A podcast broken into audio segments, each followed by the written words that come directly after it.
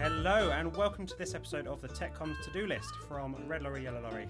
My name is Martin Izzard and I'll be your host as we come up with some tips, tricks and advice for technology-driven marketing. With content continuing to play kind of a bigger role in uh, PR and communication strategies, um, it's increasingly becoming important to uh, produce content in the right way that says the right things um, that can really help you bolster your marketing. Today, I'm going to be joined by fellow lorry Sam Pudwell. Uh, we're going to be talking about um, writing content for communications. Hello, Sam. How's it going? Good, thanks, Martin. How are you? I'm All right. So, we want to talk about um, how you kind of approach writing content for kind of PR, marketing, Yep. communications. Um, why are you qualified to talk about this? Well, as Who a as an internal content expert, self-styled content expert, um, I've uh, no, I've I spent some time as a as a journalist on the in the B two B tech world before coming over to the lorries. Yeah. Um, so about four years there for a couple of different publications, uh, and then moved over to to PR as a as a content expert, content um, manager in a previous life, and now at the same at the lorries. Yeah. So why why do you think that's the case now? Like the the traditional idea of a PR agency is taking a journalist out for lunch and having a bottle of bolly. Yeah, the good old why, days. Why why do agencies like the lorries have content managers now? Well, mainly because content is just starting to play a, a bigger role in in wider marketing and communications strategies. Um, it's something that more and more companies are doing, more and more brands are doing. Um, mainly because it just st- extends beyond this media, this initial media barrier that you know a lot of traditionally, like you say, a lot of brands are focused on. Um, and it's more of a relationship thing with the media, but content can can go beyond that and take it a step further. You can use it in lots of different places with social media and everything. Um, you can break things up into different sections and use it to target different audiences, Yeah. um, and just expand your reach and, and amplify amplify your message. Yeah. So I was talking to um, I was talking to a marketing manager for a tech provider, and he didn't want to use the word king when he said content is king. Right. But that kind kind of is the case when we're kind of talking about content for PR and kind of comms. What content are we actually talking about? All kinds of stuff. It can be whatever you want it to be. It It can could be almost it could be a podcast, It couldn't it? could be a podcast. What a great idea! Yeah, people should do that more. Um, it, it can be loads of different things. It can be um, so, for example, a lot, we've done some stuff um, recently with a couple of clients who have done an ebook, Mhm. um, which is a long form, more detailed, perhaps more technical piece of content. Yeah. And then from there, you can you can host that online and use that for lead gen stuff. But Yeah. then from that, you can break it up into all kinds of different things. You can get press releases out of it. You can get blogs out of it. You can get social posts for Yeah. Twitter, for LinkedIn.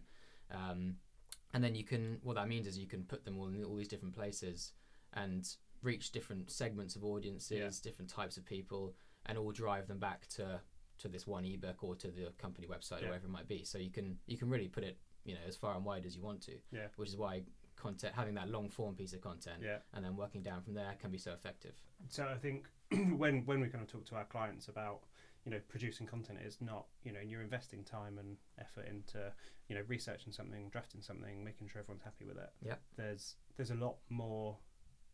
The legs are a lot longer in a in a long piece of content because you can use it in quite a few different ways, right? Yeah, absolutely. Yeah, yeah. You can. Yeah, a, a long form piece of content like an ebook, or something can you know last year, last year six months, last year a year. You can get different pieces pieces out of that. So rather than having one hit, if you like, with Yeah.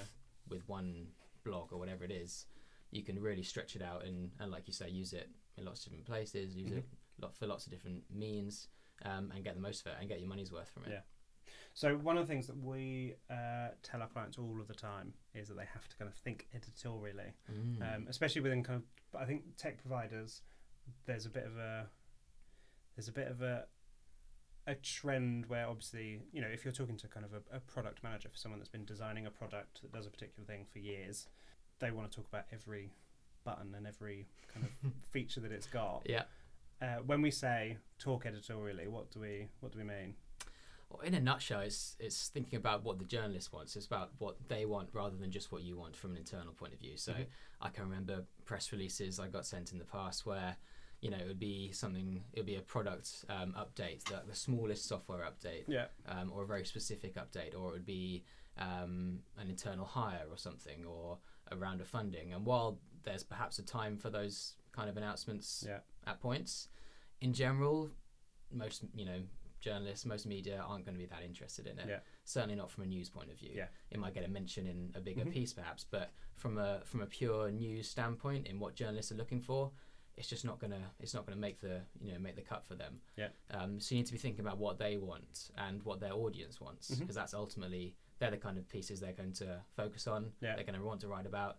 So that's how businesses have to think now. So if I'm a if I'm Mr. Tech provider and I've spent a year um, developing a new piece of software that makes everyone's jobs faster and easier, Mm-hmm. but you don't want your content to be self-serving, what what is it then? What uh, how do you kind of talk about your products and your services without you know necessarily just listing features?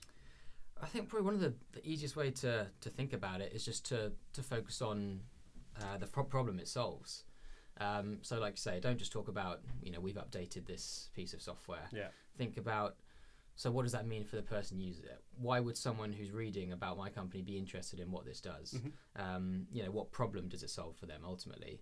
Does it make, like you say, does it make their lives easier at work? Does it make, mean they can do their job easier, quicker? Yeah. Um, can they reach a wider audience if it's Yeah. something marketing related? Yeah.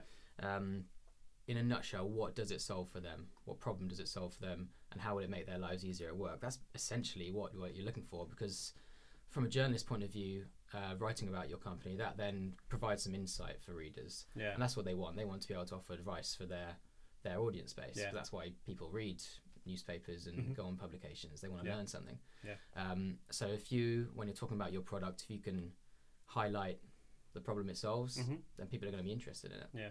So we uh, a few months back, just before um, a big trade show, um, we kind of did a bit of an audit with um, a couple of kind of journalists that we know very well, um, and kind of said to them or asked them what they wanted to see out of, especially with kind of trade show communications. You're a journalist. You're going to a trade show where there are literally thousands of, of people exhibiting, and all of those people want you to write about them, right? Yeah. So we we kind of did this bit of an audit to say what do you actually want to hear about, um, and product always came last. Even the biggest products, if it's kind of a you know a sellotape where the the word itself, the brand itself has become the word, Yeah. people still don't want to just hear about how sticky your sellotape is. I completely agree with that. That audio, I'd be right on the side of whoever journalist you spoke to there because it's it's trade show, especially the bigger trade Yeah. shows. There are so many people there, and there's only you know so many times you can Yeah.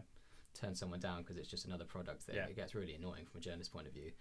the thing that came up was very much what you said. You know, it's talking about what things it solves, kind of the industry challenges and stuff, and how how important are kind of customer testimonials, I guess, in kind of marketing and and re- writing content. Yeah, they're really important. Um, perhaps more than anything, they can bring it to life. They can bring the technology to life because a lot Mhm. of, you know, a lot of B two B software, B two B technology isn't the most exciting thing in the world. Some of it can be pretty dull. Um, to be totally honest about it, I think you know people would admit that not all of it is the sexiest, sexy AI stuff that Yeah. a lot of companies are doing. Yeah. Um, so anything that can bring that to life, um, that can help journalists understand how it's being used, why it's being used, Yeah, where it's being used, and again, what problems it's solving for a specific customer base or a specific um, vertical, can just make something so much more interesting. Mhm. Um, even the driest things can be can be made interesting with with a real life application Yeah. example. Yeah. Um, and that can often be the differentiator between, um, certainly back when I was a journalist, between talking to a company and, and not. Um, if Yeah. someone doesn't have an interesting customer story or case study, it you know it can be a it can be a deal breaker. Yeah. Um, so you mentioned how sexy AI is, and Mhm. it's definitely this year, and I think it's it's going to carry on into next year. Everyone wants to be talking about AI. Yep. Um, if you walk the the floor of any trade show, um, you see these kind of these trends in technology like artificial intelligence and machine learning. Yeah. Um, as a brand, when when do you start talking about that stuff? Everyone sticks it onto their their marketing collateral, but how much weight do you have to have behind you before you start, you know, including it in your content and stuff? Yeah, I think with so much, especially something like AI, when there's so much noise, Yeah, like say everyone is talking about it. So I think in many ways it, it, it could be it can be really worthwhile having it as almost like a secondary secondary Yeah. trend if you like or a secondary point of contact for for a media point of view. Um, so if you can, because a lot of companies now just like you say, it's plastered on every, everything without Yeah. any real explanation of what it is, how it works, Yeah.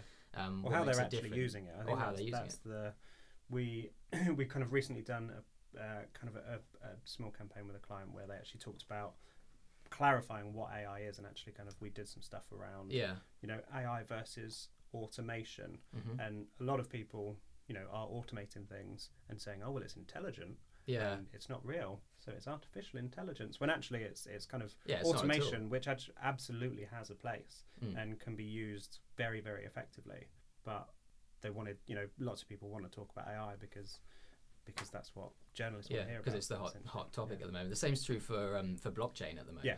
People are slapping the word blockchain on their Yeah. websites or marketing stuff without they don't even half the time they're not using blockchain. You Yeah. know, they're not.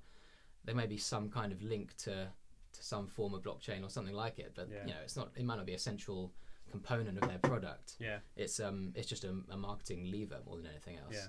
Um, and all those hot topics are the same, especially in tech. Tech industry loves a, a you know Yeah, buzzword, yeah. a trending topic. Um, you know, IoT, big data, AI, whatever it is. Um, but so to differentiate yourself, I think more businesses now are probably kind of figuring it out. A few of our clients we work with are starting to understand it. That you have to come at it from maybe you know reverse engineer it a bit and come at it from again the problem side of how your product is helping hmm whoever. Yeah. Um, and that it's using AI to do that. So it's the business problem and then it's the technology Mhm. rather than just using AI or blockchain as a general marketing term and then hoping everyone is suddenly like, oh, this is the next big product. It's amazing. it Um, must it must be good It must be because it uses got some AI. initials Yeah, exactly.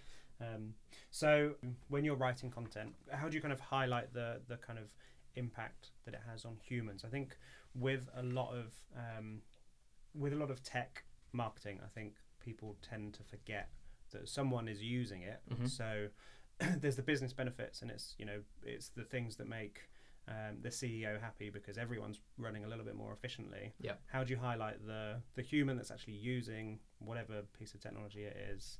Um, is that important? Do you think when you're writing content? Yeah, absolutely, absolutely. It's, it's one of the one of the key things I'd say from writing any piece of content. Doesn't matter if it's a long form piece like an ebook or something shorter like a blog. I think making it relatable from a human point of view um, is is so important. That's with especially again with just so much noise and so much stuff out there for people to wade through.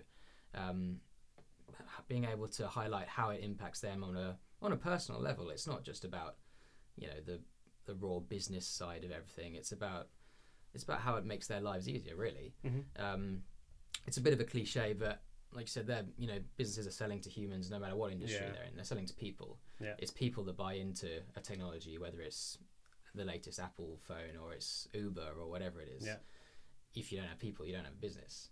Um, so if if your content is stale, if it's robotic, if it doesn't get through to that human level and, and make an emotional connection with people, Mhm. you're going to struggle because no one is interested in reading that kind of stuff. Yeah. And you know, in every walk of life, we look for stories that impact us some way or that we can connect with. Yeah. Um, I think a lot of businesses can lose sight of that when they're doing their marketing and you know communication content because it's it's almost you know we get it out just to get it out there and tick a box kind of thing Yeah. um, for if it's a product update or whatever, it's it's out there, kind of job done. But getting across that human element, um, talking like a human, adding some humor maybe into something that you do, Yeah. um, can go such a such a long way to, to breaking through and, and appealing to people. And I want to ask you a little bit about opinions as well. Okay. So we can find that lots of kind of technology uh, providers don't don't necessarily want to be seen to have an opinion Mhm. on something.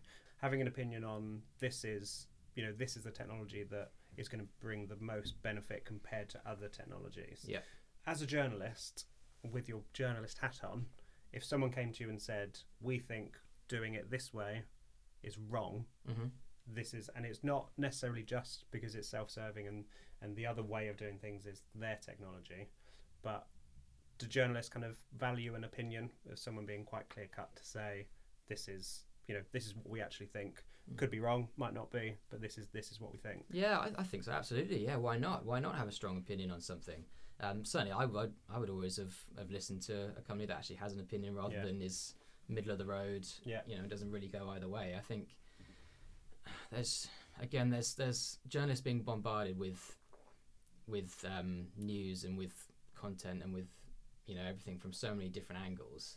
You want something that stands out a bit that has one sway or the other, that takes a definite stance on Yeah. something. Otherwise, it's you know the same old stuff really. A lot of Mhm. it'd be easy for a company to to not have a strong opinion, um, and to sit on the fence and maybe take the lead from whatever the biggest player in their industry Yeah, is doing, yeah. for example.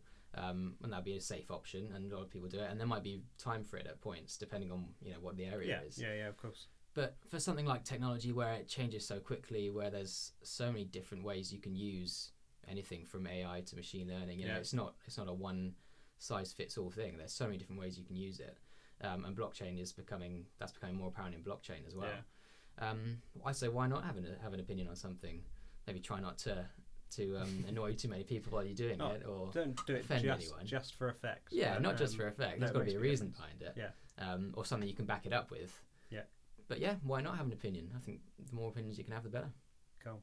Right, so um, if we are to add a couple of things to a to do list for um, a technology kind of marketer, when you're looking at writing content, what are your, your top, should we say, top four things to, to bear in mind or, or to do when, when you're writing content?